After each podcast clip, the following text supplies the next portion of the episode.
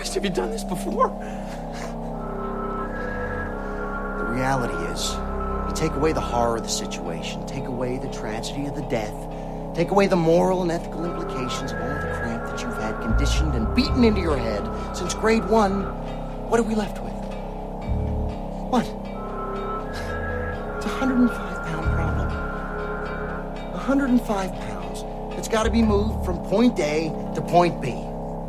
Now, a straight line is the shortest distance between two points, but we're denied the luxury of a visible straight line. But that line exists, and I see it. I see that line. Box Turtle's having dinner with his family. He's telling his little box turtles how he did it. I'm gonna never give up. I just keep crawling forwards. You can overcome just about anything. Door smashes in. A jackrabbit. And he has a hammer. Smashes up the wife and kids first, so the box turtle has to watch them die. And then it's his turn. Once the whole family's broken into little pieces, he sits down and eats their dinner. Every last bite.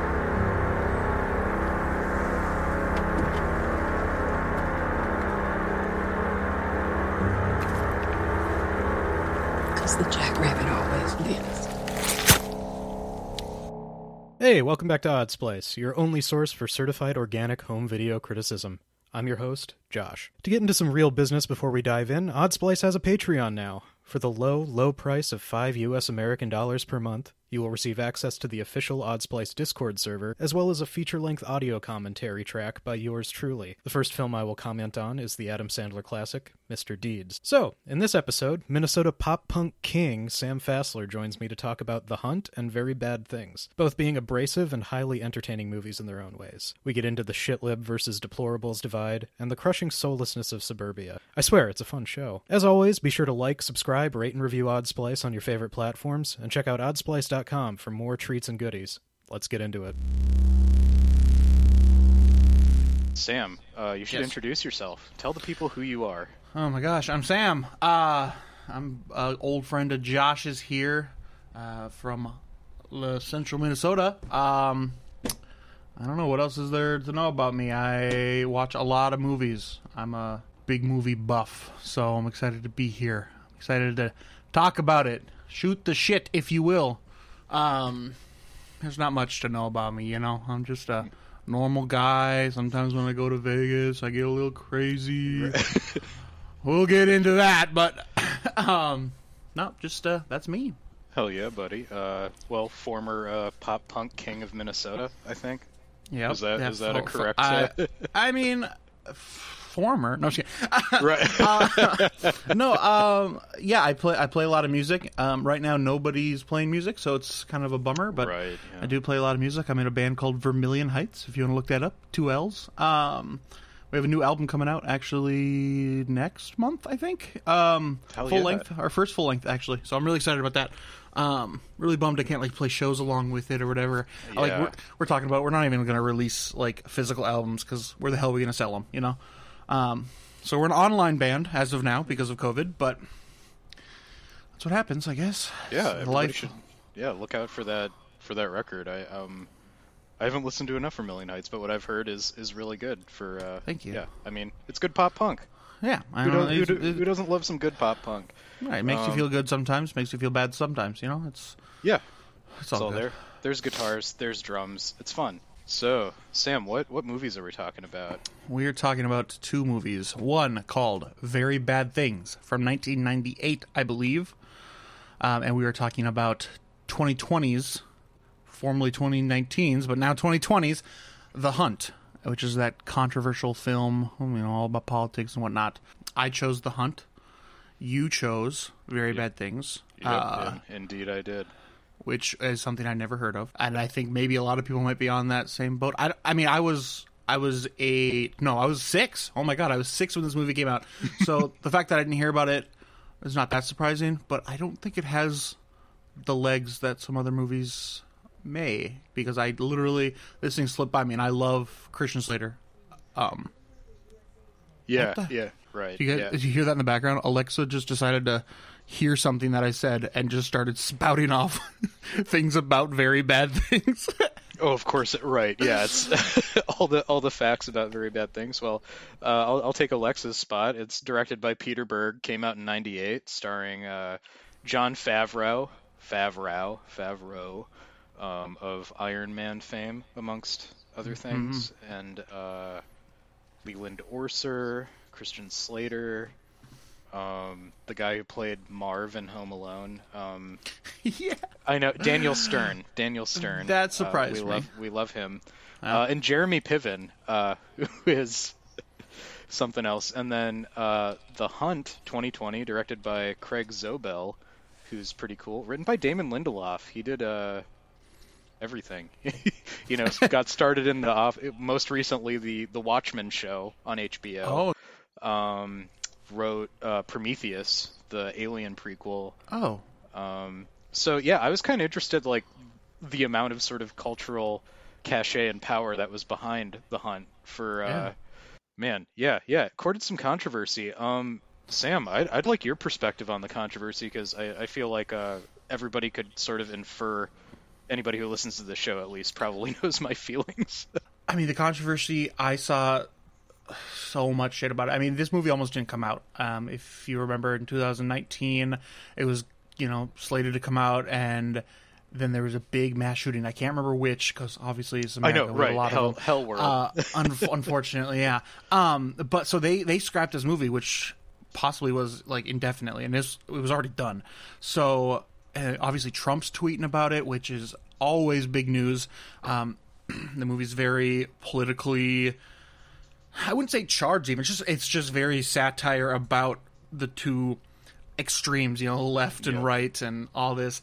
Um, so it's a big buzz topic movie, and I think they they definitely use that to their advantage, and maybe too much. They got it canceled, but in 2020 they came out with it, and um, that's when the government decided to turn COVID into a thing, and they made it. And they created it to stop the hunt. That's that's my Right, yeah. That's my theory. they made COVID to stop the hunt, but guess what? You can download it for twenty dollars, direct to video. Great. Um, but the controversy was it was interesting, and after finally watching it, um, and I think a lot of people probably had this uh, same opinion. Is just like this is just this is like the most direct satire you can have. I, I I don't see how people don't see the satire. It doesn't make fun of one political party or the other. It really just takes stabs at everybody and just how funny that is.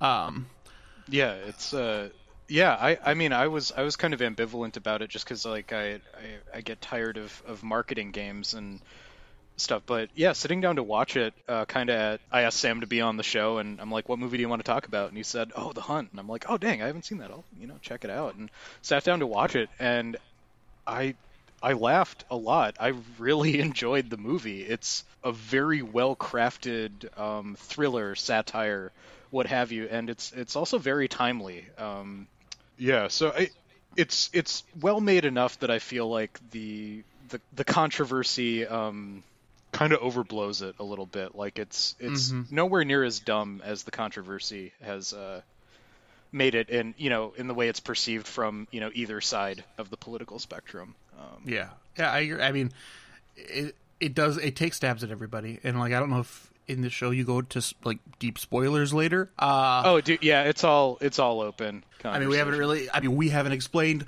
fully what the movie is uh, yet. But if you haven't heard of it, I mean, just quick go check out the trailer. Um, Well, maybe oh, we, we do a little do- elevator elevator let's- pitch. let's do some elevator pitches yeah um sam uh we'll, we'll divide it up this time um you take Yeah. the hunt and i'll i'll do the pitch for very bad things but we'll start with you buddy Okay, so the hunt, obviously, you know, is very divisive. Um, the hunt is, gosh, it is about liberals hunting conservatives, and if that was the end of it, then you can see why it would be so, uh, so controversial. Uh, but it's not just that. So what it is is kind of one of those battle royales where people are dropped into a field, they get like a box full of weapons, and they don't know why they're there, and suddenly they start getting shot on. You know, it's it's a very uh, most dangerous game, you know, hunting humans. Mm-hmm. Um, then quickly you realize throughout the movie that this is very politically based. You know, everybody who's being hunted is super conservative, um, which is pretty funny. And, you know, going into it, I thought it was going to be the other way around. Just not knowing anything about it, I thought like they were going to paint the conservatives as these gun hungry people shooting liberals, but it was completely the other way around. Um, and you follow. I think there's 12 people in the field at first. Uh, and you follow a couple of them around, but a lot of them get slaughtered, and then you meet your main character, who needs to survive. Um, so that's kind of the basic idea of the movie. Um, it is. I mean, I don't know if you want me to go into more details than that Well, uh, yet.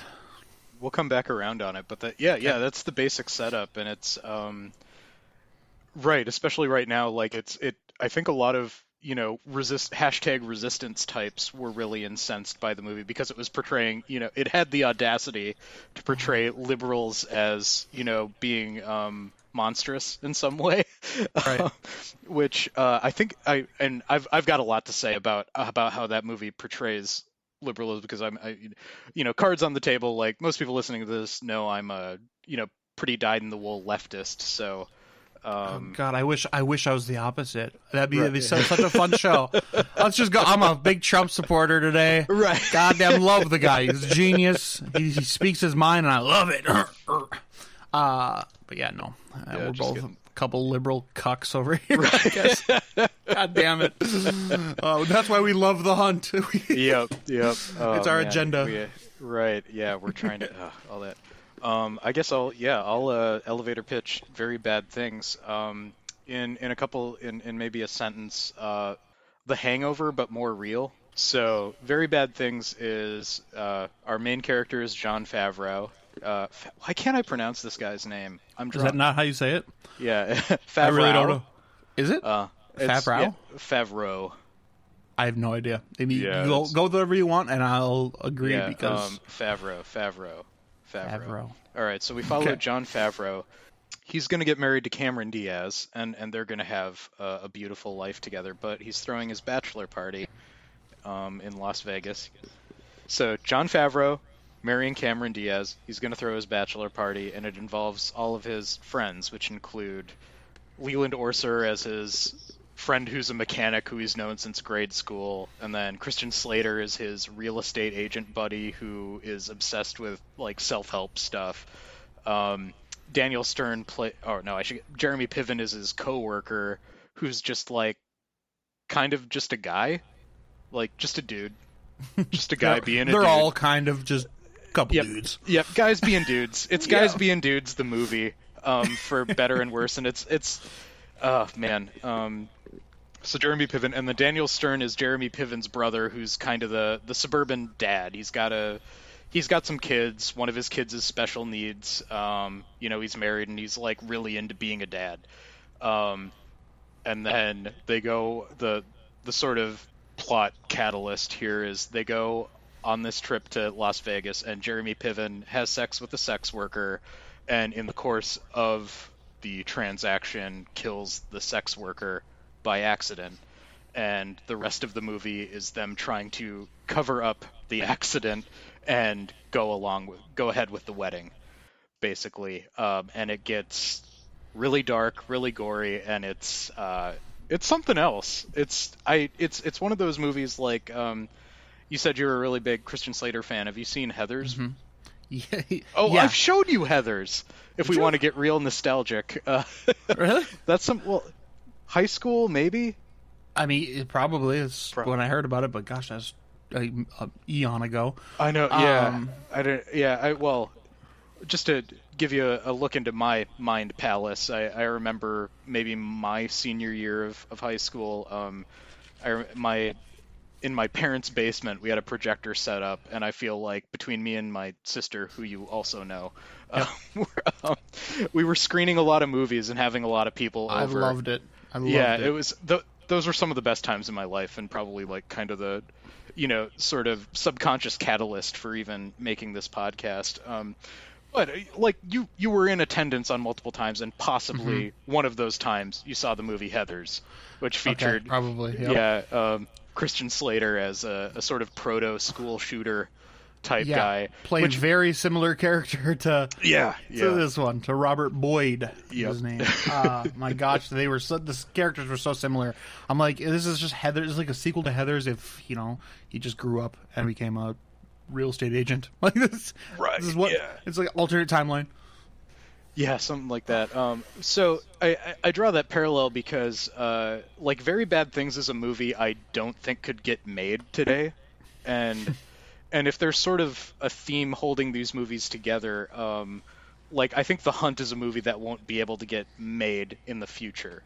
You know, You're right, like it's almost. it's sort of it's sort of that that very edge of, of sort of acceptable transgression on a mass scale like like Mm-hmm. you could have movies um, like the hunt that get into a lot of the stuff that the hunt does but it would be like a way smaller budget and it would be like straight to video like there would be no pretension to a, a theatrical release Right. It Yeah. almost didn't happen this time. I mean, yeah yeah Uh, yeah i, I mean the the, world thing, seemed so- to be conspiring against this movie but you know i'll, I'll say it the movie's good watch Yeah. the movie uh, it's it's a really fun time I mean, the, the cool thing about it too is because it's so controversial. You once you watch it, you have uh, just enormous catalog of YouTube videos of people talking about it. Like, it, if you're into that kind of thing, people are going to be like, "Oh, you know, breaking this down, breaking that, that down." I was watching some stuff this morning, and I'm like, oh, "It's just heavy satire," but uh, people want to talk about it. It's, it's Right. buzzworthy, um, and and here we are talking about it. Yeah, yeah, so, yeah. ma- Yeah, maybe it's my fault, but you know, Yeah. Uh, but uh, it's buzzworthy. I mean, it's it's some people are talking about this year. Um, I don't know how long, you know, what kind of legs this will have either. Um, yeah, I, I'd like to think it has a has something of a legacy. Like like I said, it's it's a it's a really well made movie. It takes the premise, uh, it's it takes its own premise really seriously, and uh, is is really thoughtful in in its satire. Um, just to zoom in on one of the the sort of like genre pleasures of this movie, like one of the things that just gets you gets you pumped is is sort of the the several false starts to the narrative. So like Oh, I loved it. Yes. yeah, like that. That there's um there's the opening scene on the the private jet where right you see this this guy who's you know dressed up to be just like a hick or something. You know where am I? Where are we going? And then you know these high society types just like murder the dude. Yeah. And then, um and then it goes to just random people waking up and then there's like a hot girl and a hot guy with these like you know really photogenic um, sort of country music type people i don't like the the blonde girl is almost kind of like a a Tomi Lahren type Yeah. and then i Emma you know the- Roberts, I love her. Em- emma roberts i i didn't know her at all really? Oh my Yeah. god, Ooh, I'm in get- love with her. right. let me let me just sigh about it. Like, and her name in the movie uh, is Yoga Pants, by the way. Yoga like Pa- right. officially credited as Yoga Pants. I don't know if you have the IMDb pulled up, but it is their names because they don't give them names. I mean, they're just people getting picked off pretty quickly. Yoga Pants, uh, Vanilla Nice, Big Right. Red, Staten Island. Like they don't Uh, have vanilla names. vanilla nice is played by alt country superstar sturgill simpson weirdly enough yeah. the, the guy makes good music you should check him out i, I Okay. listened to like a long form interview with him one time but yeah but right there or uh, ike barinholtz plays staten island yep, a guy who's obsessed with guns. Yeah, yeah, so funny. um, but right, so it's it's it's a familiar premise because we've all seen battle royale, and Jesus, the Hunger Games was everywhere forever. Which I mean, those movies are interesting enough. Like I'd I'd honestly re- go back to them because they were. That's beside the point. Um, but you know, it's people waking up and then they discover like a cache of supplies or a big crate in the middle of a field, and you know they find there there's weapons in there, and then there's a, a pig dressed up in a costume. But then yeah, it's uh, it focuses on yoga pants, and then who's who's the dude? I don't have the IMDb, but anyway, he's like a, a traditionally handsome sort of leading man type. Um, and then all this chaos erupts. You see people just get like blown apart by explosives and bullets, and then uh, right, uh, yeah, Emma Roberts, uh, her she gets shot in the head. Like that, that I- that's that's it's like really that's- funny that when I so I was watching this with a friend and I had you know zero idea. I don't like knowing things going into movies. I just knew this one was controversial and I wanted to see it. And I I don't know why I said this out loud. I swear to God, like Emma Roberts wakes up and like it really focuses on her for that minute. Like you stay with her. Everything's almost from her point of view. So I said, "Oh, looks like we got a main character," which is so weird that I would say that. First off, because Right. like who says that? I was like, "Oh, so the movie's really good at making you think like, oh, we're following this person now," and then just subverting that expectation and just saying, "You know what? Fuck this Yeah. person." They, they, you know, high list a celebrity. Nah, nah, we're gonna throw Right. somebody else in. Like this person's gonna die right away. We probably paid him way too much for these two minutes. but Yep. uh, and Yeah. they did that multiple times. I mean, uh, how Yeah. long until we saw the main character? Well, I mean, Ah. the the main character's in the first shot, but she's sort of set up as like, um, you know, in a in a normal one, she'd be the like uh, sort of anti-hero, right? Right. You know, the the person who's viewed, um, like there's a character in the original Battle Royale movie, the from Oh, Japan. Um, sure. Have you seen that one? I've not seen it, but I've definitely heard it. I heard of it. High, high recommend. It's Yeah. it's amazing. I was obs- I haven't watched it in like probably ten years, but it had. Hmm. I was obsessed with it back in like 2008. Um, I remember watching it in segments on YouTube because it was like Oh, yeah. illegal to distribute in America until about 2010. Like they just refused to like give it an official release, but like people were still like leaking it on the internet and stuff. Anyway, the movie's amazing. We um, haven't but there's like a okay. but but there's a character they sort of set up to be this like sociopath, and then like later they kind of show him to be more of an anti-hero. Like, oh, he's just a capable survivalist type. So this movie does a similar thing, where yeah, she's in the first shot, but you think she's going to be like the weird anti-hero that shows up to help the protagonists like later in the movie. But Right. instead, the people they're setting up as as the main folks just get annihilated. in the greatest of ways. Uh, just fun. Uh, maybe maybe not fun's the right word, yeah, but yeah, it's- Spike Pit. I mean, fantastic. Uh, they really went all out with that Spike Pit. Uh, yeah. and then just overkill. It's just like, oh, then we're gonna fucking blow her up. You know, we're gonna we're gonna kill her one way and until she's almost dead, and then destroy her another way. right, yeah. Uh, Oh, God, yeah. It was fun. I mean, Like, it was like the- watching people get picked off. You know, we weapons. That's Yeah. what, what we were it for. You know. Yeah, if if there's if there's one gripe I have with this movie is that it's uh it's made in sort of the post Squib era. Like I if this movie were made in the 80s, like it would be sort of practical blood and gore with like squibs Sure. and stuff and it's all like CG now. I mean, it's it's as good as you can expect that stuff to look. Like it works. It's fine. Um but I I want I want sort of like a a more um, visceral experience out of this, honestly. It- but I mean, the like it's it's all there man it's all I, there I you know I love practical effects. Remember when I had I paid you to watch that Bigfoot movie? Uh, Yes. just super practical. What's that called? Uh, God, I, Pri- primal rage Primal Something like Rage, that the oh Bigfoot that was so good dude just practical effect heavy. The plot's whatever. It's a Bigfoot movie, but just practical effects are just insane. Just- uh, Right. so so we know I'm a big fan of that. Um. But yeah, and so well, I mean, what goes on here? So Emma Roberts is only in it for a couple minutes. Her teeth. Okay, I'm a teeth guy. Let's just throw it out there, Pod, listeners of the podcast. I'm a teeth guy, and she is first shown up with a like. Everybody has these gags in their mouths prime teeth, prime teeth showing. Right. You know, from Emma Roberts. So I give this. I mean, I already had the movie at an A plus at that point. The rest of the movie could have just failed hard, and I you won me over with two minutes of Emma Roberts and her beautiful teeth. So Hollywood at it again. that's that's all you needed um all you need. but yeah but yeah from there like this group of people gets whittled down to nothing and then we're left Mm-hmm. with uh, Crystal, played by Betty Gilpin, who's you know sort of the weird survivalist we see, but she Mm-hmm. outsmarts it. She she recognizes like she's in a false environment and just knows how to survive, right? So Right. like there's a group that think they es- they escape the sort of opening battle royale thing, and then they go to a, a mom and pop shop, but turns Mm-hmm. out that's part of it anyway, and the the people who you know the mom and pop are actually participants in the hunt and kill everybody. Oh, they hate climate change deniers. right? Yeah. the fucking the the great oh, one of my favorite things, the most memorable thing from the first like half of the movie was climate change is real, bitch. right. It's just an old man. It's just like they're so mad. Like the liberals are so mad in this movie, and it's such a good take. Like they're so righteous. Yeah. They're so like morally righteous, and yet they're just murdering like horrifying know, yeah. murderers. It's such a good parallel. Yeah, I mean, and that's that is what is so amazing about this movie is it's like you have the the villains are these people who they speak the language of social justice, right? They're saying Right. with their mouths, they say all the right things. The key but, yeah. But then they're shooting people in the gut with a shotgun and gassing them and, and doing all these horrific things, like you know, stabbing them in the neck with a pen and a and a you know.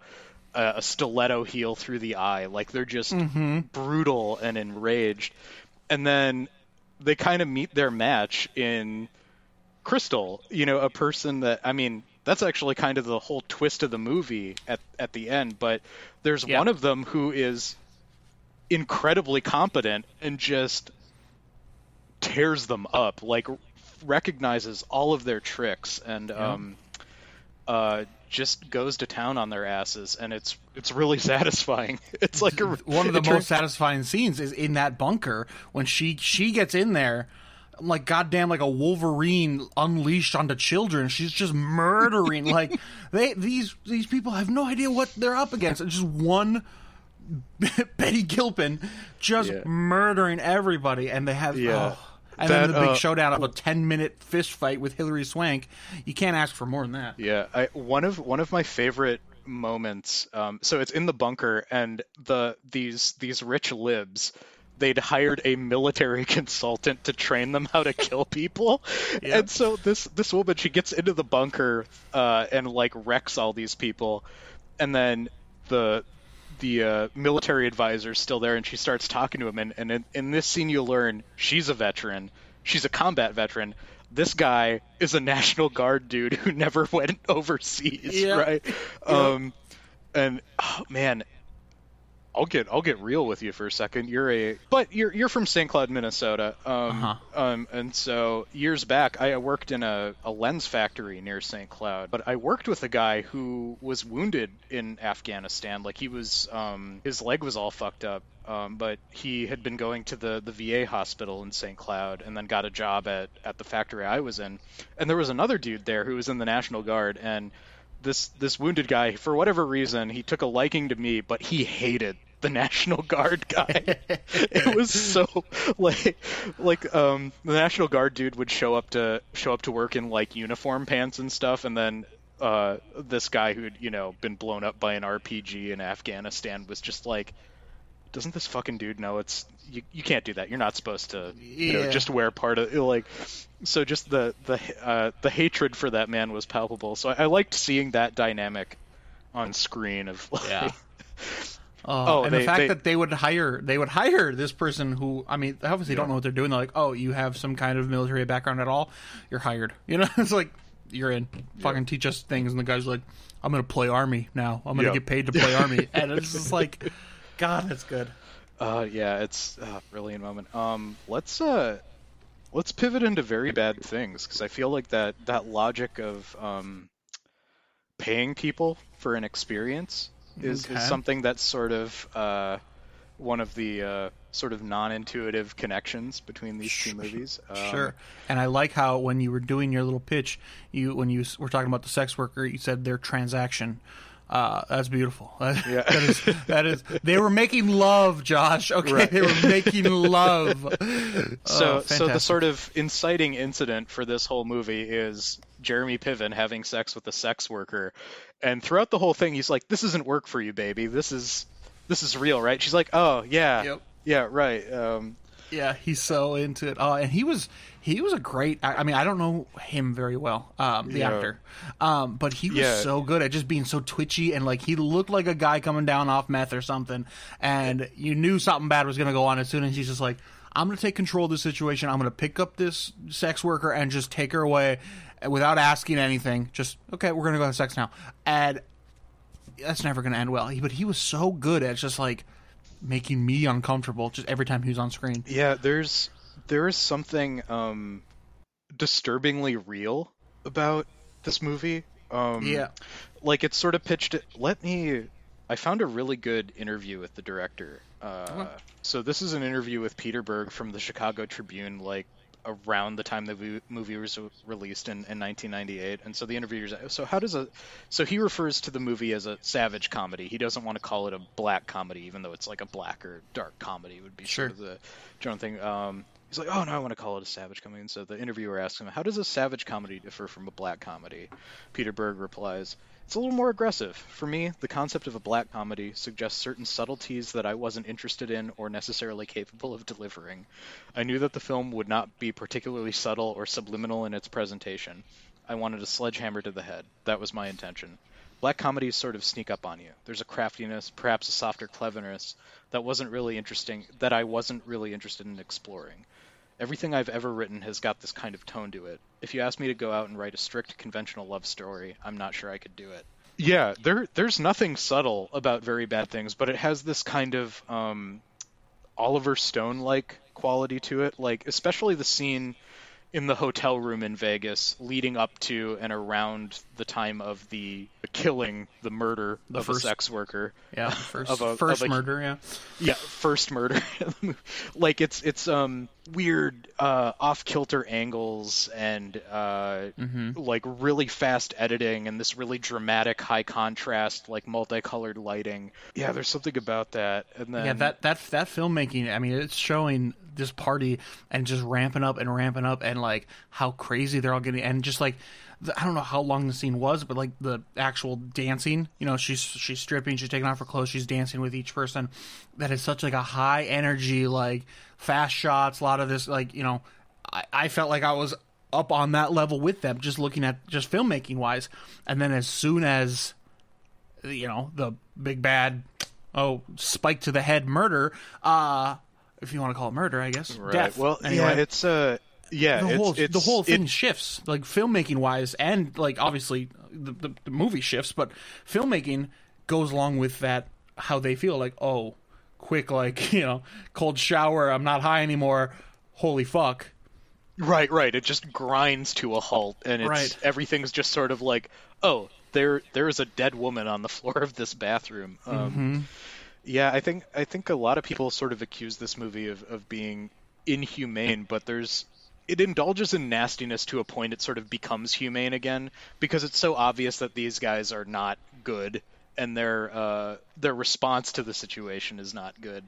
And I mean the way it goes is like these are all boring ass suburban dudes that are having like the one party before you know one of their own is about to tie the knot and uh, you know strap himself in for a, a lifetime of domestic boredom or whatever the Right. cliche is like you know Right. every, everybody's joking about like oh you're giving up your freedom man like do you really love this woman enough to right it's supposed to be that last whatever but then the guy who's the most sort of uh, disconnected from everything decides to full on have sex with the prostitute and uh, uh, in in the course of it um, gets a little rough and she's yeah uh, kind of impaled on a coat hanger in the bathroom is Yep. kind of the the whole uh, she just hangs there it's, it's oh man it's fucked That's up good stuff. it's You know, so going- fucked up going into the movie and and you suggesting it and just looking up like the quick synopsis of it, I did not.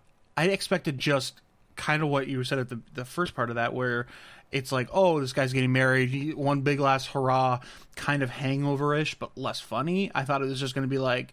Oh, these guys have a wild, crazy night. Oh, it's gonna snowball. Like, oh, someone's gonna die, and it's just like kind of cheeky humor. Not all. I mean, like, that's it could have been that it could have easily been that but it wasn't cheeky humor it wasn't like oh this guy's gonna get married let's cover things up uh, it's like it just got progressively darker and progressively just like this isn't just a i thought it was gonna be much more fun yeah easy it's movie. it's not Um, fun. It's not a fun movie. No it's, it's, it's, it's sure wasn't. there's there's sort of there is a really dark humor to it, but it is it is just sort of hammering you over the head with successively more depraved acts of violence and Mhm. uh, acts of transgression. Really, I, I mean, the goriest it gets is is the death of the sex worker, but the lengths some of these men or one of these men are willing to go to cover their own ass is Right. there's no ceiling on it. Um, so a sex worker is killed because that's what uh, suburban dads do when they're in Vegas. kill And- sex workers yep Right. or- i can't wait sub- to get married Right. it's gonna be so good people are gonna be dead everywhere And then uh, Christian Slater plays the real estate self help obsessed guy, and then sort of convinces everybody it's like, hey, it's a you know it's a tragedy. It's uh it's terrible, Yeah. but um you know we have we have a lot to lose, guys, and uh.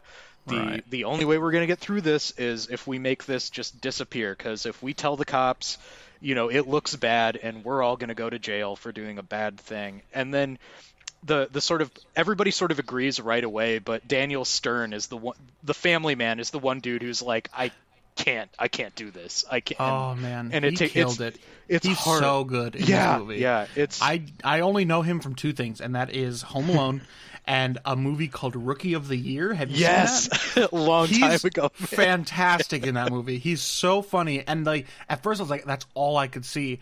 But my God, um, I know that you did recently an episode of Uncut Gems on this Yep. podcast. Yep. This movie, I think maybe even made me feel more anxious, and it a lot had to do with Daniel Stern's performance. He like you just want to like just scream just like shut up. Like everybody needs to shut up. Like one person's throwing it away and then we got christian slater here just being like the exact opposite but so loud. Like if you guys want to get away with this you need, all need to shut up. Like everybody just needs to listen to jon favreau favreau Fav- Fav- favreau. Um everybody just needs to listen to him and then he ends up not being the greatest guy. Like nobody's a good guy. You, you think there's going to be a character who's gonna kind of be the Yeah. charging force um Yeah, the buck just doesn't stop. Like it, just it just um and then Anxiety, it, I mean always. yeah, the movie kind of has uh I admire it because it sort of sticks to it follows the logic all the way down. It has a bad ending. Like nothing works out for any of these people. Yeah. oh, it's the worst. It's- the worst. it's it's one of it's one of the most disturbing endings I've ever seen. Like, but I mean, it's it's true because like nobody is good. Nobody makes a good decision Right. in this thing, and it's all to uh, sort of pursue this lily white suburban ideal, right? I mean, that last that last shot, the last shot of the film is Cameron Diaz like wailing in anguish and collapsing in the middle of a street, and then it it as the credits roll, it's like a helicopter shot of the suburbs. Like it just keeps it goes from the street, and then you just see the like cul-de-sacs and grid lines and just this endless sort of southern california suburban sprawl and you're like okay so that's that's what all of this was for um, and I'm, I'm guessing I'm, I don't. I guess maybe I'm. I don't know, but a lot of people I assume haven't seen this movie. If you haven't and you don't care to or whatever, I mean, I should probably. Everybody pretty much dies. It just doesn't stop. Like kind of like Josh said, it doesn't stop. People like, okay, we need to cover this person up now. Okay, this person's not doing a good job keeping it secret. Let's cover this up now. Let's kill their wife. And out of like what is there five or six friends, two of them survive, but barely. like Right, uh, yeah. One guy's in uh, like uh, he's like paraplegic. He has to use like one of those blower motor things to scoot around in his chair. Um, Jon, the main character, loses his legs. I mean, the a dog loses his legs because they want to kill a dog at one point. Right. The only person who comes out like physically unscathed is Cameron Diaz, and she gets she gets what she wanted, which was so, sort of obviously uh, of this.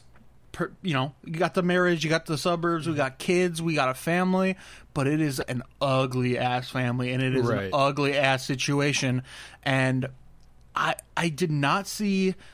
Um, so towards the end, I mean, big spoiler alerts. Obviously, if you want to see it, go see it. But um, I did not see Cameron Diaz doing any kind of murder. I thought she was just going to be like the person, like, what the fuck is going on? When she finds out about it, she's like, okay, keep covering it up. I don't give a shit. I just want to have a wedding.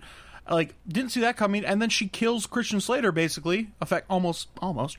Um, kills Christian Slater, and that blew me away. She's like, Yeah. I just want to do this. Like, nobody's good. There's not a single good character. Even the fucking kids are just little rotten assholes. yeah Um, and I'm surprised they put like for a movie from 1998, they put you know a kid with you know some kind of handicap, some kind of disability in there, and then didn't make jokes about it.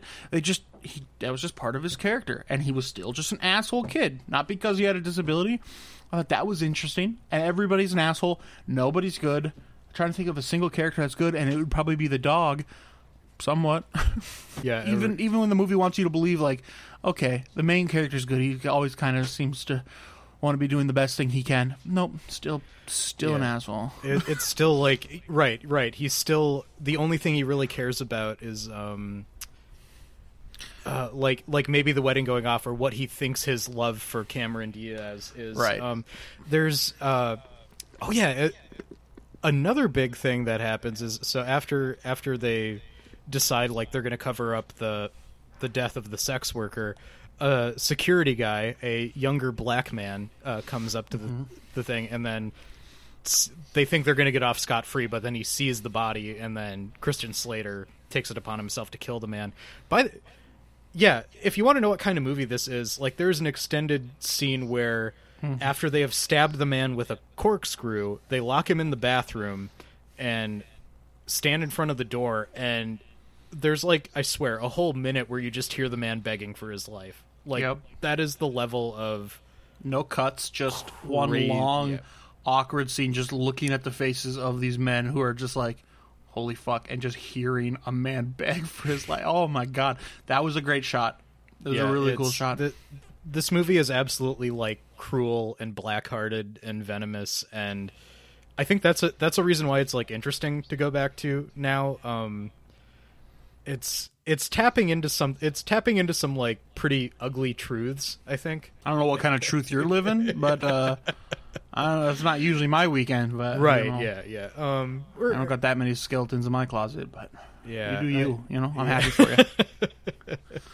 Yeah, I, I think there's something about um, the the psychology that the suburbs promote, like Sure. the idea that your environment sort of affects the way you think, maybe, or the way you feel. Like, I mean, I, I think we can all agree that your environment affects your mu- mood to a certain extent, and I sure. think there's, uh, I mean, there's a huge um, strain of popular culture that you know is saying, "Oh, the suburbs are are corrupt and decadent, and uh, you know, not good for human life." I mean, shit, American Beauty. That that's the whole point of that movie is that like, oh, you can't live a full life if you if you are um, trying to chase after this sort of keeping up with the Joneses Yep. uh, suburban ideal and this this movie takes it to sort of its like pathological endpoint to the point where you're like you have a man and a woman it's starting out oh we're just dealing with sort of the excesses of, of of sort of like a toxic masculinity. But then it like flips it around in that um the the the woman in the proceedings is is not innocent either. She's just as invent, invested Right. in a in a piece of that idyllic life that she's also willing to to kill and uh suppress crimes yeah. or cover Uh, cover up crimes to uh, you know have her perfect wedding and, and have her Right. perfect life in the suburbs and then everybody kind of just gets what they deserve which is so good. I mean that that that choice, just the end, the choice of the end is so weirdly bold and. I mean, I don't even know if it's the good choice. I mean, it's a, such a, it is really kind of a bad Yeah. ending if you think about it. Um, and like not just like for the characters, but like just as a movie, you're like, what the fuck? Yeah, Um, I, I expected like the classic, like you know, man and wife, they have all these secrets, but they look like the normal family, like almost like they're holding hands as like the world burns around them, and like they're like, whatever, as long as we got this.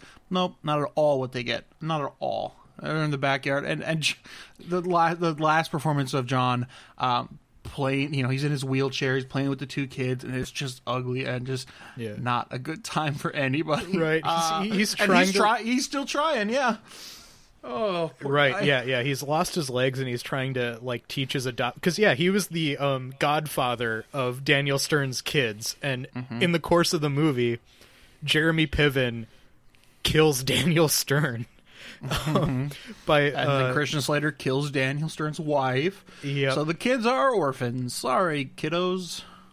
You guys are brats, anyways. Uh, the scene at the gas station oh where the yeah. kids are yelling for whatever Twizzlers knockoff they're yelling for. the the Um, whizzers Whizzers. Oh go my in and god. get some whizzers yeah the, like that is akin to like the, the the anxiety I'm talking about with like uncut gems. It is up there with that. This is just like this scene. It, it could have been like two minutes, but it felt like an eternity. I'm like, oh my god, please just drive away, do something. Like I'm, I have anxieties just sitting here watching it.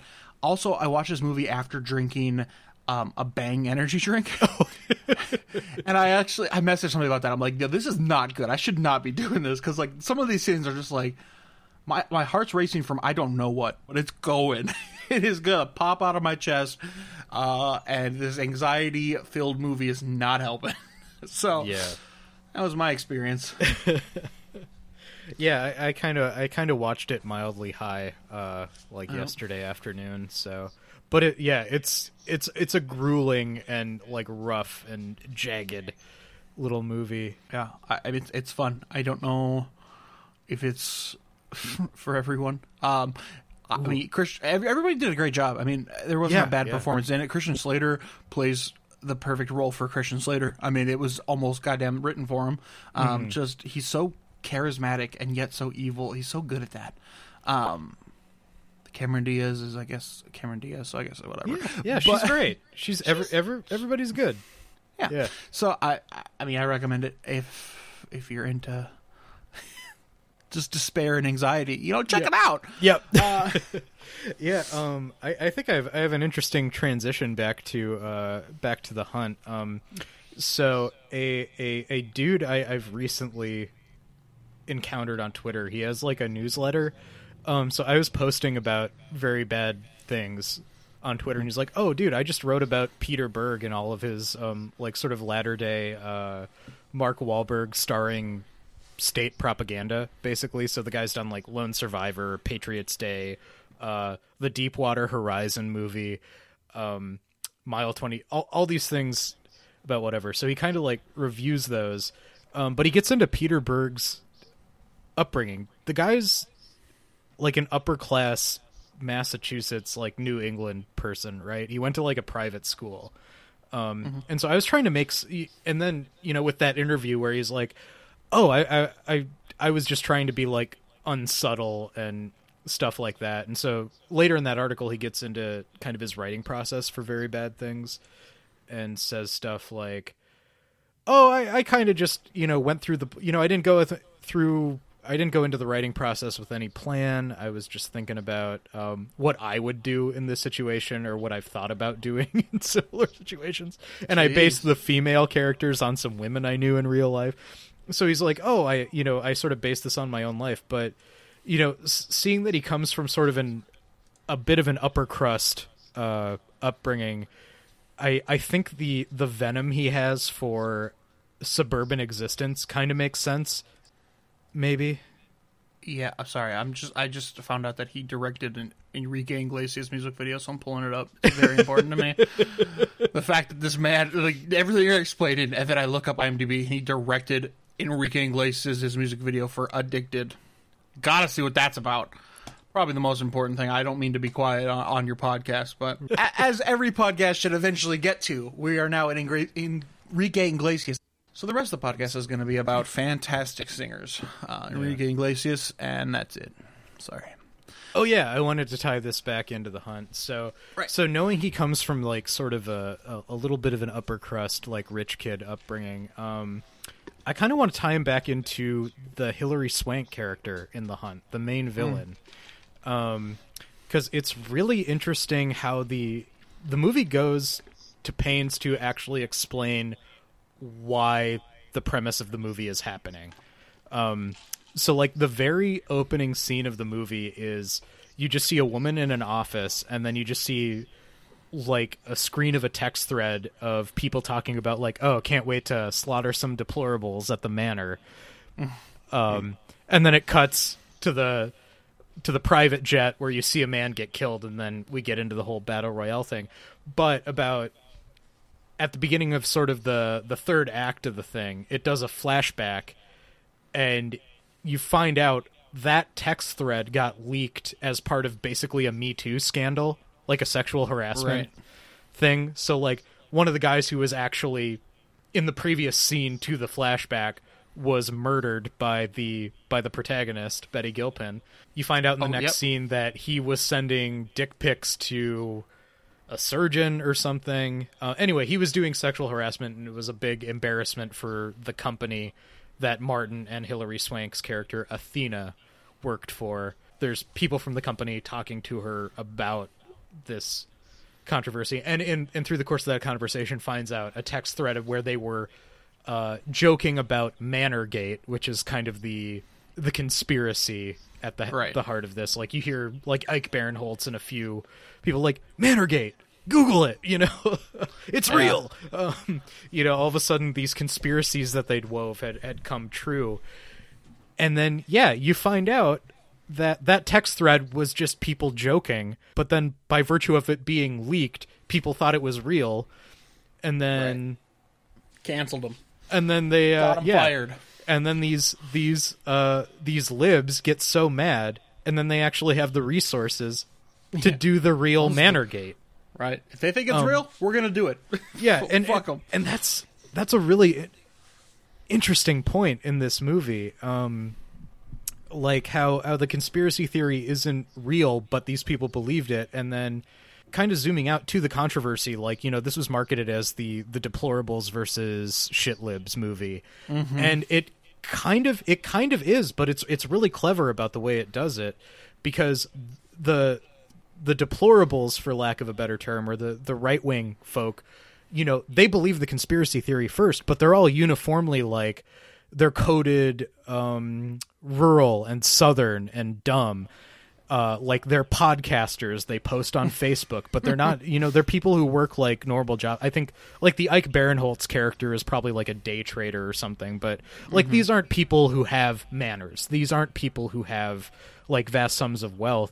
The point of the movie is that the the people who are you know so beholden to what they they view as social justice language, they actually have the means to enact the conspiracy. They have the means to abduct these people and we find out transport them to Croatia, put them in private land, like sedate them the whole thing and then just set them up so they'll pick up guns to look like they're threatening and then they'll do kind of like a stand your ground um, type thing where the libs, after they have gone through the military training they hired out for, they contracted for, then they just proceed to slaughter these people who were, you know, powerless in the first place. And and the movie acknowledges that maybe they had some shitty opinions about racism. Like uh, Ike Barinholtz's character, like towards the end of the movie, you see a picture of him carrying a tiki torch, like he's at the Charlottesville rally. Right. Um, so it's it's very clear eyed about who these people are,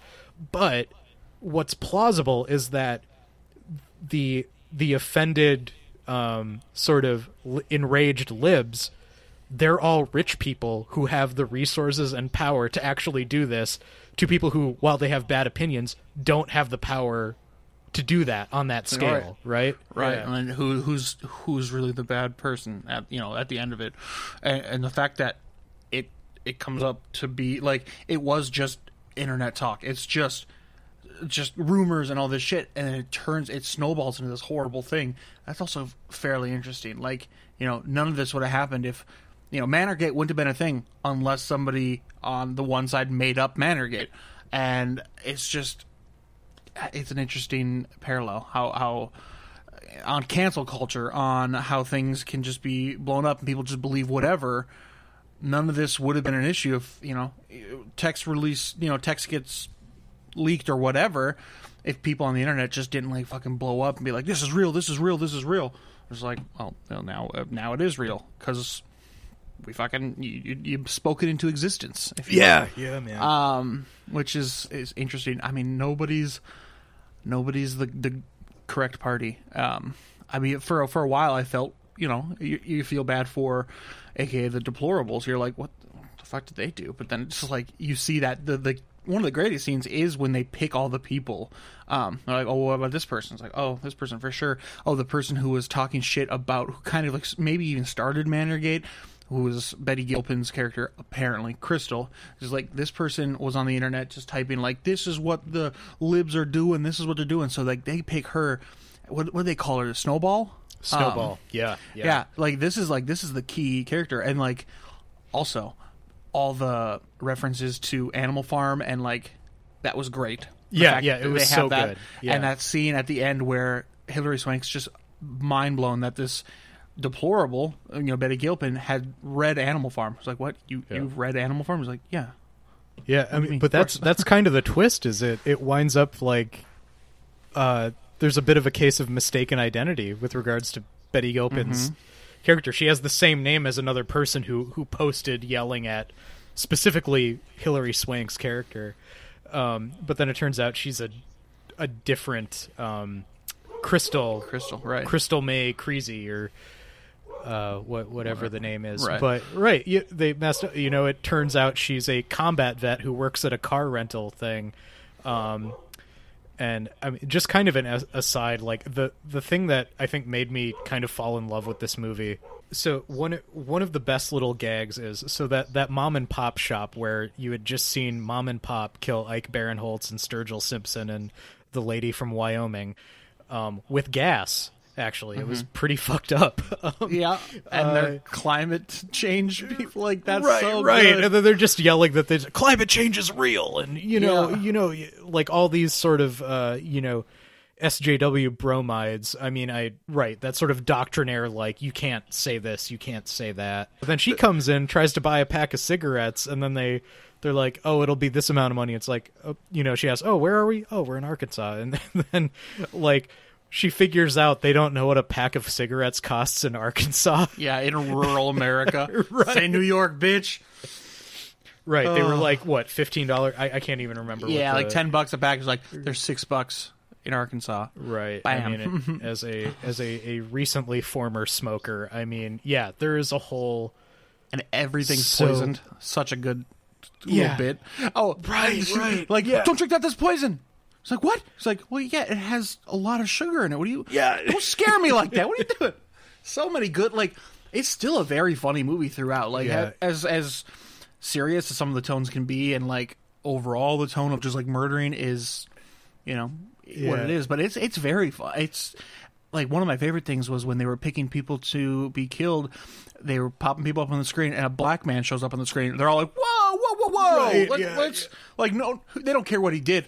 He's black. He's like, "Well, we can't do that. We're let, let's let's step back here. Let's let's Yeah. not get crazy." That was a yeah yeah. It was a black man in a cowboy hat. They were trying to do. Um, David Clarke was a, I think sheriff of Milwaukee or something like that. Um, Uh-huh. but he's he's sort of an outspoken, like sort of crypto conservative black man. But it's yeah, it's so funny. Like like the guy is, if you want to look in real terms as, as far as uh, a person who's probably done real actual terrible things to people.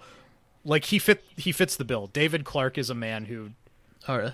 deserves to be like I mean that that's kind of the depth of the joke we're talking about Yeah, here. You know, it's not exactly um super obvious or anything, but you know, that's it's just this little hidden away thing. But yeah, that scene is so good and dude, the casting of Glenn Howerton, Dennis from It's Always Sunny in Philadelphia is Mm-hmm. So just good. one of those Yep. gu- he's so good.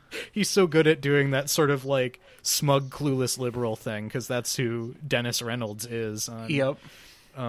like part of me feels bad that the hunt had to be subjected to this kind of um, you know controversy based viral marketing because it it it's it's a truly clever genre film it's uh, it's well made it it's really clever in the writing and it uh, I think it lands on a, a really humanist note It's fun. I definitely want to rewatch it soon. Um, I, I haven't seen it since I rented it and we started talking about it, but yeah I didn't know a lot of this until today. But just the IMDb page and like how funny the names are. Like they don't give people real names because they don't have names in the movie, so why name them? Or you know, um, Gary. In, in the movie, Yeah. they say "shut the fuck up, Gary." So his name, his credited name, is "shut the fuck up, Gary." Um, things like that. I mean, it's just I think that's what I think. There's a lot of little humor in there that I bet you could probably dig out for you know quite a few watches and just Yeah. realize you know the refugees and like how how deep things go of how much they've set this up. Like they're they're in works with somehow like the Croatian government because when they get taken by whoever immigration or whatever in Croatia, they get taken by America embassy, embassy which is just another lib pretending to be Yep.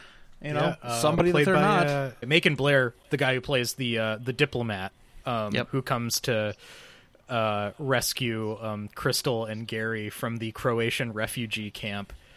Uh, yeah, turns out he's he's one of the guys who's in on the plot the whole time, uh, and it turns out it was like a punishment for being involved in that text thread. Like when they're Yeah. going, yeah, that scene of them going through the people they're gonna um, abduct. He's like, "Oh, I got reassigned to Croatia." And they're like, "No, that's a blessing in disguise." And uh, to kind of even go deeper on like setting it in sort of that um, that area of of Central Europe, um, Croatia, uh, we project a lot of um, fear and and stuff on that area because of uh, the breakup of Yugoslavia and the subsequent um, Bosnian civil war that happened in that area, and just like the crazy ethnic cleansing. Like, um, but the way that comes back in American pop culture, uh, Hostel was set in a similar Yeah. place. Um, you know, like that's that's sort of like that border zone of what we consider to be quote unquote Western, or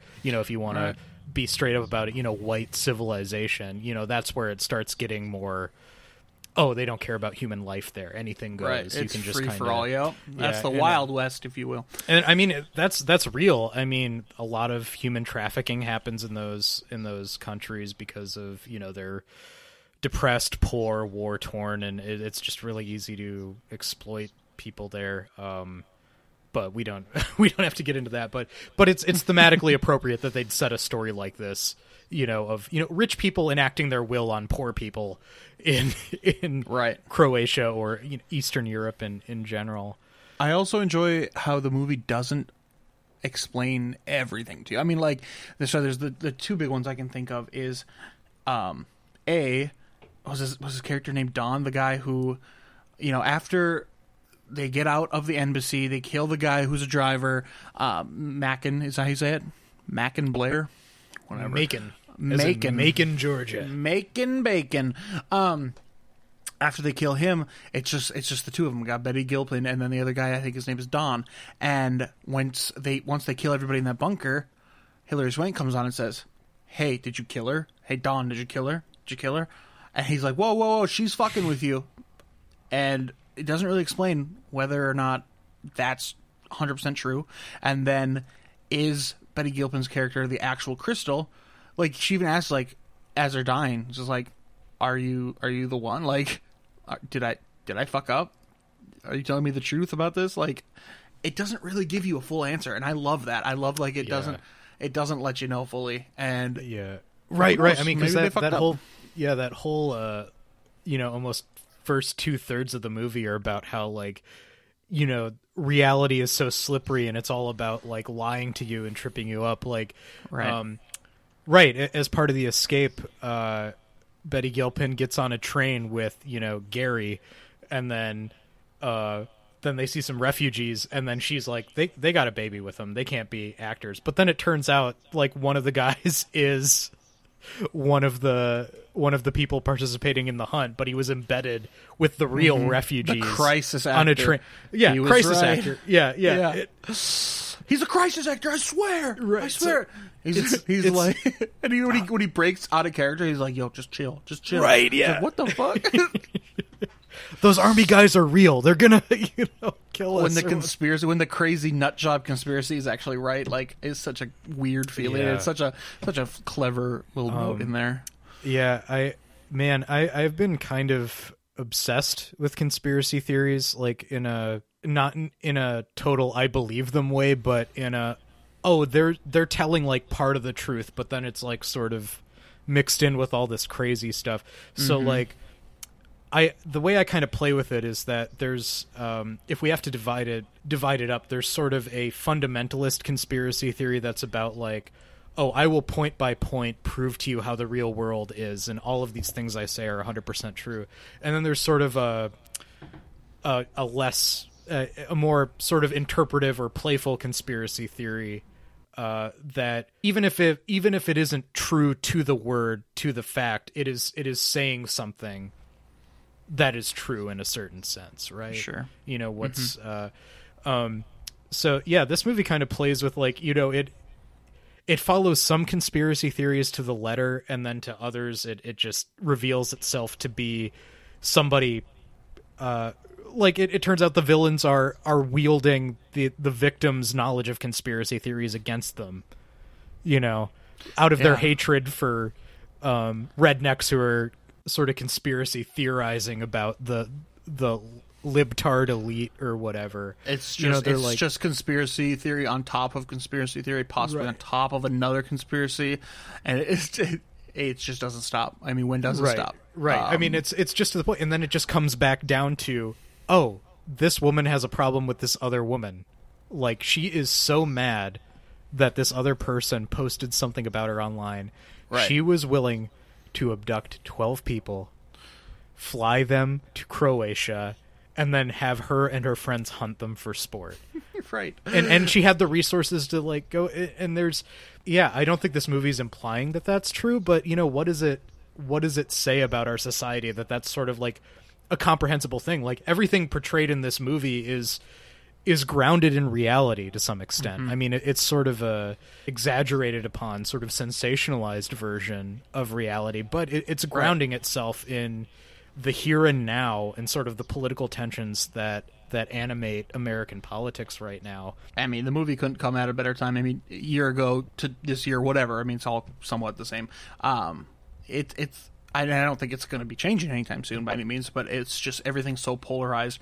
And this, I thought this movie was going to go the route somewhat of like, look, we all have opinions, nobody's fully right, and it's just like, it doesn't fully do that. It's just like everybody's wrong. Like, Yeah, yeah. Uh, and you're all just blowing everything out of proportion. It's not trying to justify either party. It's not just justifying like, okay, let's find a middle ground. There's no middle ground. There's just, Yeah. there's just you're all overreacting. Yeah, Um, there's uh, there's there's something I actually want to land on with with the hunt, and and so the main character is Crystal Betty Gilpin. Um, She doesn't like every other character talks about like their worldview or conspiracy theory or or you know hating deplorables or rednecks or, or Right. what have you. Um, everybody's obsessed with um, their view, their right, points. right.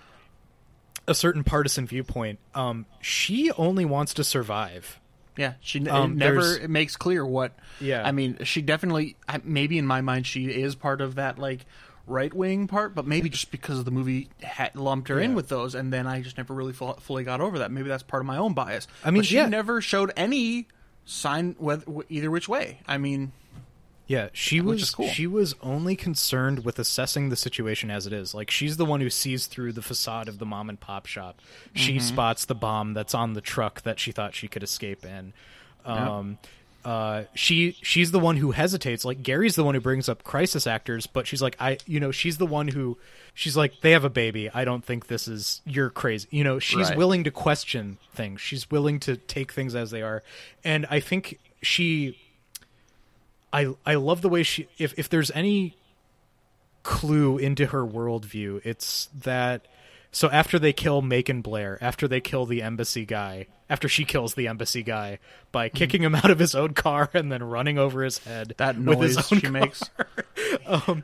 you know, she Goddamn. sits down. Um, they or she's talking to Don. She's talking to the Yep. guy we don't know whether. Uh, and she's you know they find Gary's body in the trunk. Uh, and she tells Mm-hmm. the story. She tells the story of the tortoise and the hare. Oh, Um, so good. It's but yeah, it's this great monologue of it. You know, it's the the jackrabbit versus the turtle. Um, but then she adds to it like, oh, the jackrabbit couldn't take that he was bested because you know the turtle just kept working. Um, but he thought he was the best, and the turtle won. So what did the jack Bra- jackrabbit do? He showed up at the turtle's house with the with a hammer, killed all the turtle's kids, ate all the yeah. turtle's food. You know, um, yeah. And so I mean that's that's what the movie is about. The movie is about power. Um, it's it's about okay, who has the power to do these things to people, and what the movie is saying is that the people with the power to victimize to hunt other people, they're saying all the right words. They're saying that they believe in social justice. They're saying that they they believe in in something bigger than themselves. But the raw fact is, they have the means and the will to abduct 12 people, fly them to Croatia, and hunt them for sport. You know, and so as terrible as the powerless people's opinions are, the fact is, is at the end of the day, they're powerless. Mm-hmm. They're they're just victims too. You know, Crystal, she's just trying to make her way in this world. She she served her country as far as she knows how to. She saw Right. combat, and what did she get? She's working a shitty job at a at a car rental agency and that she was mistaken for somebody else and put in this crazy fucking situation with all these other people. I um and I mean I don't want to do the film a disservice of assigning a political ideology to it, but I mean it's it's saying something true about power. I mean I think it aligns with my you know more left wing nigh communist outlook on things, but it, you know it's but it it is all it's trying to say. The limits of what it's trying to say is like okay, look at the situation, look at what these two opposed groups are saying, then look at what each group is able to do to the other. Hmm. And I, I think that's that's kind of a necessary thing that we should be paying attention to in this day and age. Yeah, yeah. I, I mean, I, I like the parallel of you know one, one side got the other side quote unquote canceled, fired from their job, you know, all this stuff just with the internet, and then the other side, the liberal side, you know, either side doesn't make a difference, obviously, but the other side retaliating with actual, you know, life like killing. I mean, Yeah. like one is one is life changing. You know, you lost your job. We want you to pay for making this joke, but really we just fucking hate you because of what you believe in and all this other shit. And then just flipping that on its head and just like actually killing, like literally life changing to the point of life ending. You know, Yeah. Um, which is such a. Every, there's so many cool parallels in this movie um, between the two sides. It would be, it'd been really interesting to see like a big flip in there. Um, somehow I don't know how they would have done that, but um, but yes, Yeah, I I, I really like the ending because it, it ends on this like weirdly cheerful note. Like uh, Crystal's won. She killed Athena. She puts on Athena's dress, grabs the uh, the Grilled super cheese? special like Oh, yeah, Russian yeah. Russian bra- um, champagne. Gets on the private jet and is like. All right, you flew these people here. I, I just want to go home. You can take me home, right? And they're like, "Yeah, I, I guess. Yeah, we can take you home." And then they're like, "Hey, you you ever had this champagne before?" Like, no, Yeah. I you never. You know, and she's she's uh, you know, one of the opening scenes is we see Glenn Howerton like mistreating the the stewardess on the private jet, like just, oh, I eat absolutely caviar all the time. degrading her. And then Crystal gets on the jet. She's she's in the fancy dress. She's in the the stiletto heel. She's got the expensive champagne, and she's like, "I'm fucking tired. Hey, sit down, have a drink with me. Let's talk." You Yeah. know how how you you ever had the you know there's Such a good ending. And Yeah, that, gr- that grilled cheese, man, that looks great. yeah Oh, that's what I was all about. right right Fancy it's- rich people grilled cheese. Oh, all she wants to do she just wants to enjoy the grilled cheese she just wants to she wants to enjoy these things and she wants to share them with other people and that's just such mm-hmm. a a better outlook on life than those those you know fucking degenerate rich people uh yeah, everybody's a de- Um, degenerate at this point. Every you know, both sides. And I was watching, I was watching a video earlier today, um, and I didn't know this, but I guess Hillary Clinton in 2016 had called like a bunch of like Trump's like there's a majority of Trump supporters that I would call deplorable. And that's where this, I guess, came from. I, Mm-hmm. Yep, I suppose. I mean, I'm assuming, unless they just had the same thought, but um, which I think is hilarious. You know, I'm sure there's a lot of little things in there that I wouldn't catch because I just didn't didn't know the reference. Or right whatever. right Um, yeah. but yeah i mean that's yeah that's 100% where that came from i mean that is also my biggest beef with uh sort of mainstream um like hillary clinton style democrats is an absolute disdain for poor people in southern states or rural areas in general um Yeah. i know i mean we we come from a town of what 3000 people Yep. like yep. tiny ass town in, in, in Minnesota, and three yeah, thousand there's pl- deplorables. yeah, there's plenty of ignorant people there, and you know there there are some real bad reasons why that town is majority white. I'm sure. Mm-hmm. You know, there's. I'm not saying it's necessarily good, but there's still good people there. There's still people there. There, My mom's there. right. She's- yeah, she's my a good mom's lady. there. You know, she's a good lady too. God damn choice. God damn. it just it gets down to it. Like people can have bad opinions um but it depends on you know how much power they have to enact those opinions. And at the end of the day i mean people deserve to eat. People deserve to have shelter. And uh i mean i'll i'm i don't want people to be racist. I don't want people to you know dehumanize their fellow man. But even if you have bad opinions fuck dude you still deserve to eat. You still deserve Right. some shelter. Um you don't deserve to be killed for your opinions. I mean, I fully agree with you, but also at the same time, I I think it, to be completely real, I mean, this movie does highlight some of the worst parts of probably everybody but me included where i'm just like i'm so pissed off about what some people say. Like facebook is such a fucking cesspool don't get me wrong.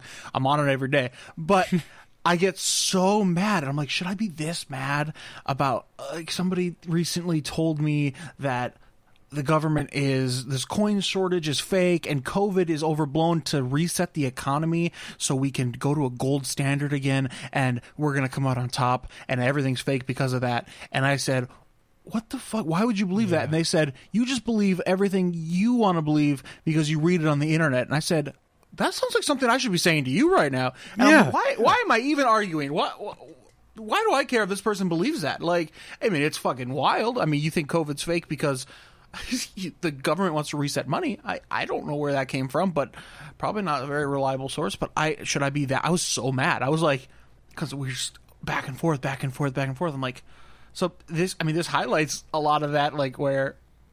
I mean, I didn't want to kill that person by any means, but I Right, mean, right. I mean, if I had to choose twelve people, maybe I would have chose that person. I don't right. I mean, who would you choose? Okay, let's let's Right. let's end this with twelve people you would choose by name, and if you have their location, let me know. Who do you want to kill? We're doing are, it. Are, are, are you a plant? Are are you an op? Do you work for the CIA, Sam? Who sent you? I Uh, have a webcam plugged in, so I mean, I work for whoever's watching. I'm on your side, guys. I'm on your side. yeah. I'm with you. As long as Emma, Emma Roberts' teeth are involved, I'm in. Let's go. Let's go, uh, Emma. I know you're listening out there. Let, let me see if I can transition back in back into this. So, I mean, we're we're talking about divisions. If if there's a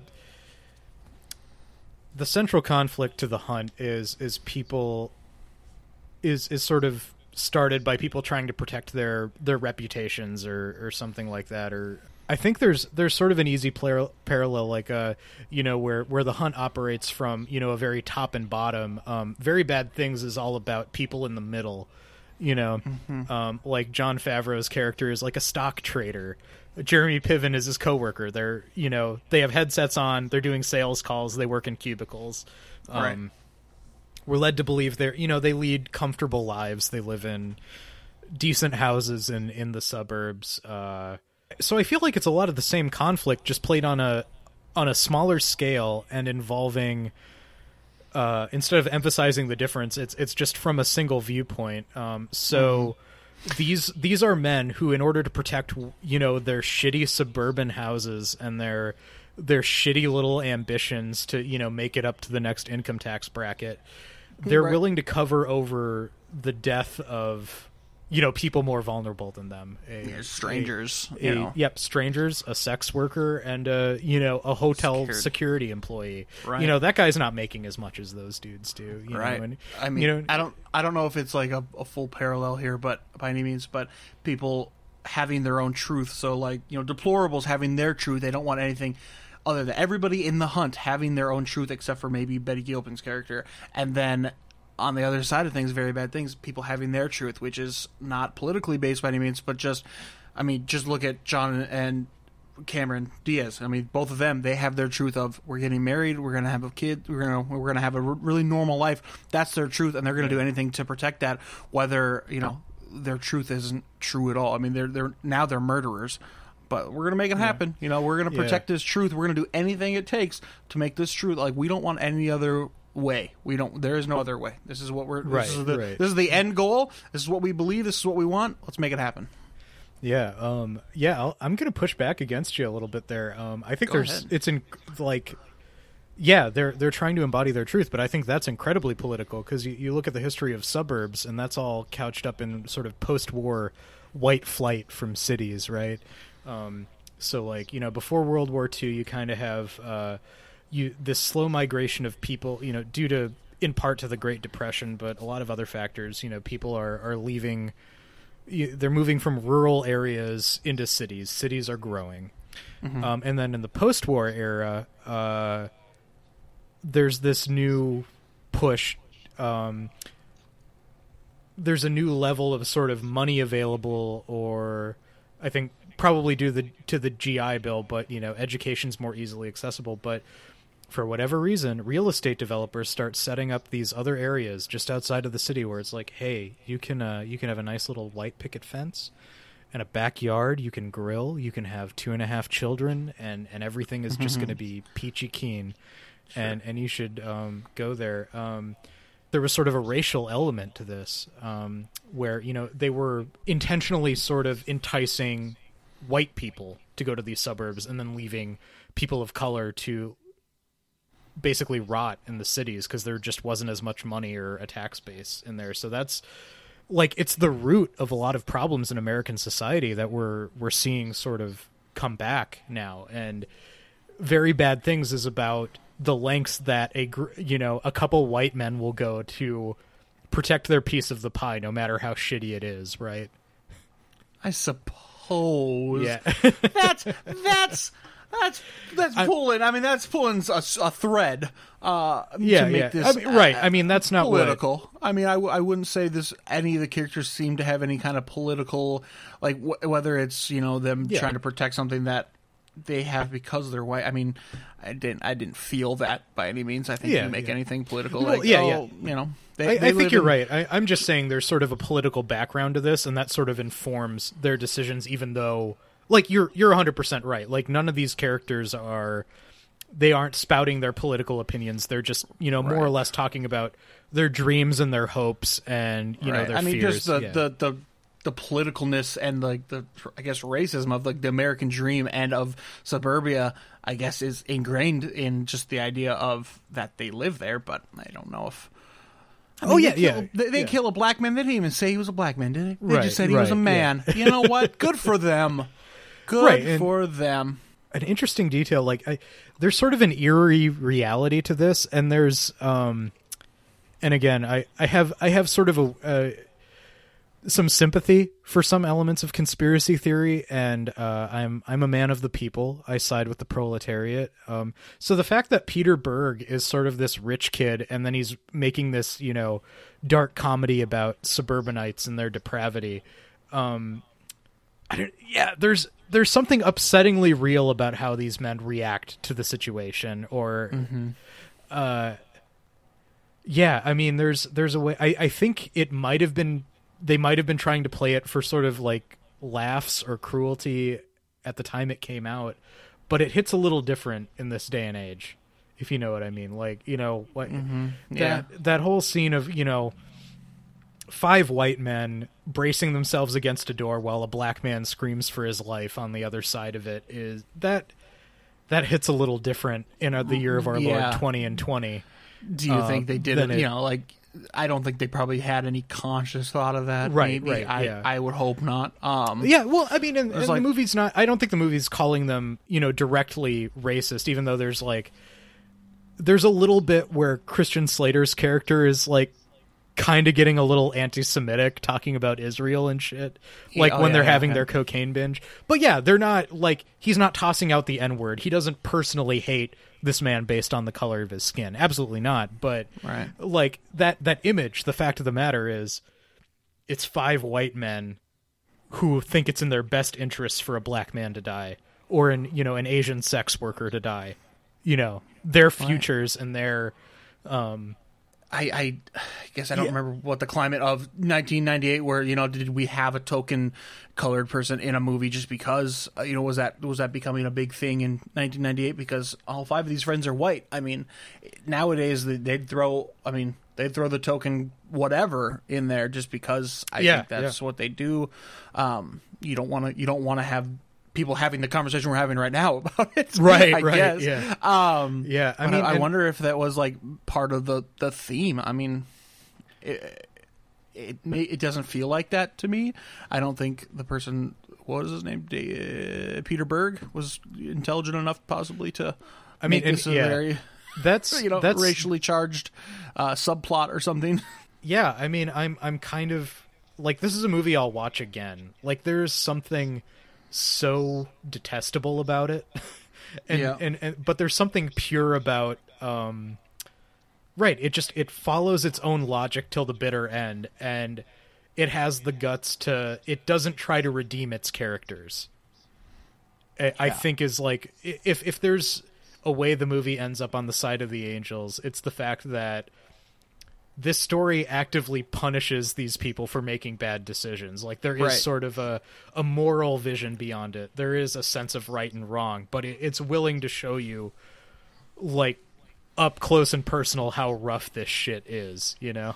yeah, I'm excited to watch it again. Uh, whenever I do, I mean, it probably won't be any like time real soon or anything, but uh, like knowing more, like because I had like preconceived ideas, like okay, you know, I didn't think the end was going to be as real. You know, I thought it was just going to be like you know a couple really obvious movie tropes, which not a lot of them were present uh, that I thought were going to be. Um, and it's I, I will say the first act of this movie was a little slow. Yeah. It, it- I was like, oh, this is like a slow burn movie. It's not a slow burn movie. Maybe a slow burn first act. You know, getting everything like to the point where it took a while for that first, you know, person to die, which is fine. You know, uh, we need movie there, but it was. I was like, man, this is kind of slow, and then just anxiety, anxiety, anxiety. As soon as they get home, you know, I didn't, I didn't see the movie like coming, you know, being from their perspective from home that much. I thought it was going to be more like a hangover, like all these crazy things are happening in Las Vegas. Look at crazy Las Vegas, woo, party, party, party. No, it was just like the the best, the bulk of the movie and the best parts of the movie were they go home and they live with that shit, and it's Right.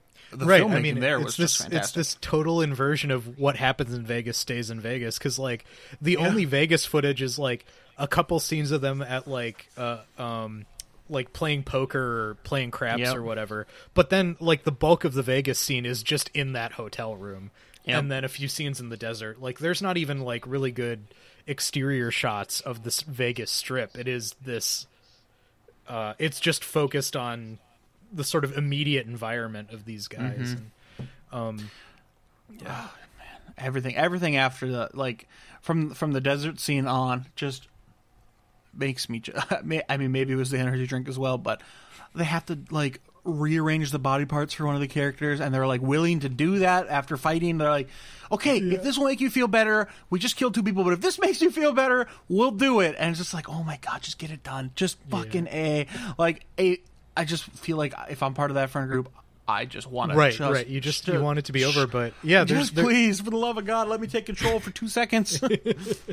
but yeah, there's there's something about Daniel Stern's character. Like he's he's the one who like, I mean, it might mostly be to uh, sort of assuage his own guilt, but he's the one who like argues for the humanity of the people they just killed. He's like, yeah, we can't, we can't. Right? They chop up the bodies into all the parts and put them in. Like it's super fucked up serial killer shit, right? Yeah, yeah, like yeah. the movie goes there, but he's the one who's like, okay, yeah, we've gone this far, we've chopped their bodies up, and we've brought them to the desert, but we can't, we can't bury them in a pile just all mixed together. We have to, you know, What's wrong with you guys? Yeah. right? You know, there's there's like, yeah, there's this weird appeal to humanity that's just sort of off screen. Like as bad as they've gotten, there's still this like there's still a right thing to do in any given Yeah. situation, but then it just gets overridden by like, well, okay, I need to I need to keep living my life. What what do I do? These people clearly don't matter. You know, Right. you know, even uh, Jon Favreau has that. You know, the prayer. He's like, you know, we want to go on to lead happy and productive lives, and it it stuck out to me that productive was in the words he used there. Like that's what he values. You know, Right. that's what it all comes down to, man. Well, Sam, thanks for coming on. This was this Of was course. good. We should uh we should do this more often, dude. Yeah, I'm down. I I watch movies constantly. I'm Yeah, really bummed about the theater right now, but I mean, You know, you're you're one of the purest movie fans I know. Like you're, you post, you watch movies, you enjoy them. On uh, you know, I'm I'm a I'm a jaded asshole who you know, Yeah. like you know, another like Marvel good movie. things. Ugh. Goddamn, dude! I will never. I will never.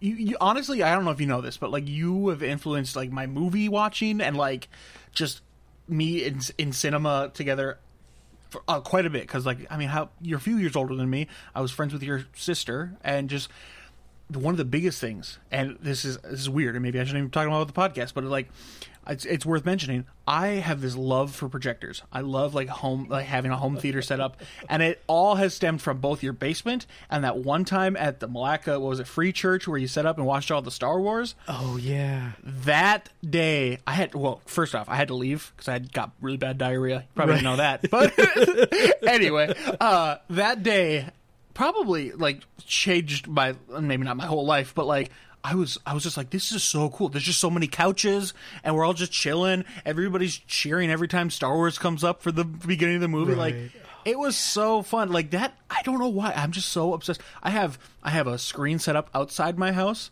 for watching movies outdoors. I have a home theater in my basement. Um I there's there's so much cinema stuff that I wouldn't probably have known if it wasn't for you. One being like weird stuff like um deer what was it deer deer wizard what was that Harry Wizard Potter thing we Wizard watched? people, dear re- reader. wizard people dear reader one of the weirdest things ever i Oh, would have so known about like that kind of stuff without you like just Oh, I remember buddy. watching Rambo in your basement. We're just like, let's do a man night. Women, Yep. like women are making sandwiches upstairs because we're pieces of shit, and it was a different time. Uh, and goddamn, I took that way too seriously as a kid. Like, what was I, tenth grade? And oh man, that was so much fun for Oh, me, Um, dude, dude, I'm just I'm touched. I'm I'm really glad we've kind of kept in touch over the years, and because yeah, I mean, those were like really formative memories for me too, like doing all that shit, and I'm you know like you were part of that, and that's why I kept you in mind, buddy. And Yeah, dude, I Um, loved it. I loved it. I'll never forget watching Yeah. Maria Bamford's special, special, special in your basement. yeah, uh, so good. Like so much shit. Like I, I like for how little we've hung out. I think you've influenced my like tastes and like just uh, things like that so much, which is maybe weird, but whatever. You gotta have I mean, somebody. that's I mean that's that's the way humans work, right? Uh, I you know, suppose. it's we don't we don't know the impacts we have on people, and it's it's just it's really cool that you know we've been able to, you know that Right. that's meant enough that we've sort of like kept tabs on each other at a distance, Right. you know, all these years. Um, yeah, man, this is if if if, if Oddsplice is about anything, Oddsplice is about this. This Hell is what Oddsplice is about. Um, dude, Sam, thank you so much. Uh, is, course, thank you. anything you. anything you want to plug? You got you got an album coming Oh, out next month. Yeah, got that coming out next month. Check out Vermillion Heights. Uh, we haven't been posting a lot because we've been working on it, but uh, you'll see that next month. Um, and uh, I just want to give a shout out to all the dogs out there. They Are all good boys and good girls, and I hope you get lots of pets and treats. Hell yeah, buddy! I can't think of a better message to go on. Yeah, Go that's on. the deep, the deepest I get right there. Thanks for listening to Oddsplice. Be sure to visit oddsplice.com for all of your Oddsplice needs, and don't forget to rate and review the show wherever podcasts are sold. Thanks, everyone.